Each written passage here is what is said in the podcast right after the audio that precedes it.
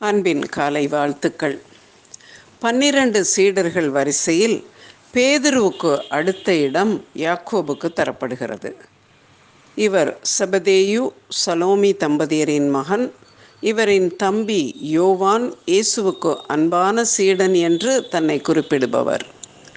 சலோமி மரியாளின் சகோதரி என்று கூறப்படுகிறது. செபதேயு மீன் வணிகத்தில் ஒரு தொழிலடி அதிபராக இருந்தார் என்பது தெரிகிறது. மத்தையு நான்காம் அதிகாரம் இருபத்தோரு இருபத்தி ரெண்டு வசனங்கள் மார்க்கு முதலாம் அதிகாரம் பதினெட்டு முதல் இருபது வசனங்கள். குடும்பத்தின் மூத்த மகனாயிருந்தும் ஆண்டவர் இயேசுவின் அழைப்பை கேட்ட உடனே அவர் பின் சென்றவர் யாக்கோபு. ஆண்டவருடன் மிக முக்கிய நிகழ் நிகழ்வுகளில் இவர் பங்கு பெற்றார். யாக்கோபும் யோவானும் இடிமுழக்கத்தின் மக்கள் என்ற பெயரை பெற்றனர். காரணம் அவர்களின் பொறுமையின்மை. இயேசுவுக்கான வைராக்கியம். லூக்கா ஒன்பதாம் அதிகாரம் ஐம்பத்தி ரெண்டு முதல் ஐம்பத்தாறு வசனங்கள். சமாரியர் தங்கள் ஆண்டவரை ஏற்றுக்கொள்ளவில்லையே என்ற ஆதங்கம். ஆண்டவரோ நீங்கள் இன்ன ஆவி உள்ளவர்கள் என்று அறியீர்கள் என்று அவர்களை கடிந்து கொண்டார். இதனூடே அவர்களிடம் காணப்பட்ட சிறிது பெருமையும் வெளிப்படுகிறது. எலியா செய்தது போல் நாங்களும் வல்லமை பெற்று அதை செயல்படுத்தலாம் என்ற நாட்டம் இவர்களுக்கு இருந்தது என்பதை இந்த வேதவசனம் குறிப்பிடுகிறது. இது நமக்கு எச்சரிப்பாக வருகிறது. தலைமைத்துவம் அல்லது கத்தருடைய ஊழியம் என்பது பிறருக்கு சேவை செய்வதற்காகவே கொடுக்கப்படுகிறதே தவிர பிறர் மீது ஆளுகை செய்வதற்காக அல்ல. இயேசு கிறிஸ்து தனது அரசை இவ்வுலகில் நிறுவுவார் என்ற பொதுவான எண்ணம் சீடரிடையே இருந்ததால் தங்களில் யார் முக்கிய பொறுப்பு வகிப்பார்கள் என்ற எண்ணமும் தர்க்கமும் அவர்களிடம் காணப்பட்டதை நற்செய்தி நூல்களில் படிக்கிறோம். யாக்கோபின் தாயாகிய சலோமிக்கும் இந்த ஆவல் இருந்ததையும் இப்பெண்மணி அதனை இயேசுவிடம் தெரிவித்ததையும் மத்தேயு இருபதாம் அதிகாரம் இருபத்தோராம் வசனத்தில் படிக்கிறோம். அதற்கு ஆண்டவரின் பதிலையும் யாக்கோபு மற்றும் யோ மற்றும் யோவானின் துணிகரமான பதிலையும் ஆண்டவர் பின் அவர்களிடம் கூறியதையும் அடுத்த இரு வசனங்களில் படிக்கிறோம்.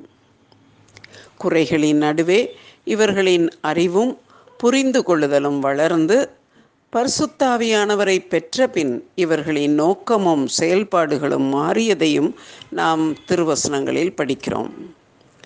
ஸ்பெயின் நாடு யாக்கோபை தங்கள் புரவலராக பேட்ரன் செயின்ட்டாக கொண்டிருப்பதால் யாக்கோபு மத்தியதரை கடல் வழியாக நீண்ட பயணம் செய்து ஸ்பெயின் நாட்டில் இறைப்பணி செய்திருக்க வேண்டும் என்று கருதப்படுகிறது.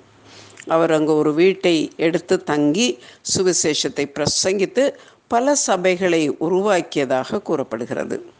இங்கு ஒரு ஓவியத்தில் யாக்கோபு தனது ஒரு கையில் நற்செய்தி நூலையும் அடுத்த கையில் பயணக்கோல் மற்றும் பயண பையையும் பிடித்திருப்பதையும் காட்டுகிறது.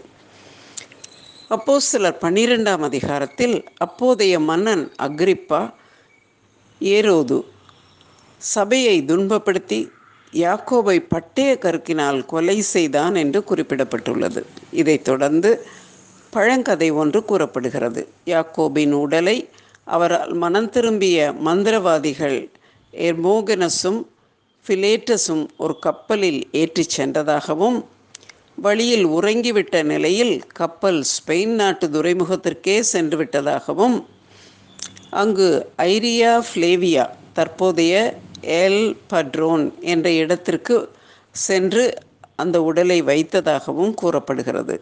எட்டாம் நூற்றாண்டில் ஸ்பெயின் நாட்டை அந்நியர்கள் தாக்கிய போது யாக்கோபின் உடல் காணாமல் போய்விட்டதாகவும் ஒன்பதாம் நூற்றாண்டில் அது கண்டுபிடிக்கப்பட்டு அல்ஃபான்சா என்ற ஸ்பெயின் நாட்டு மன்னன் கம்போஸ்டிலா என்ற இடத்திற்கு கொண்டு சென்று அங்கே அது பாதுகாக்கப்படுவதாகவும் கூறப்படுகிறது.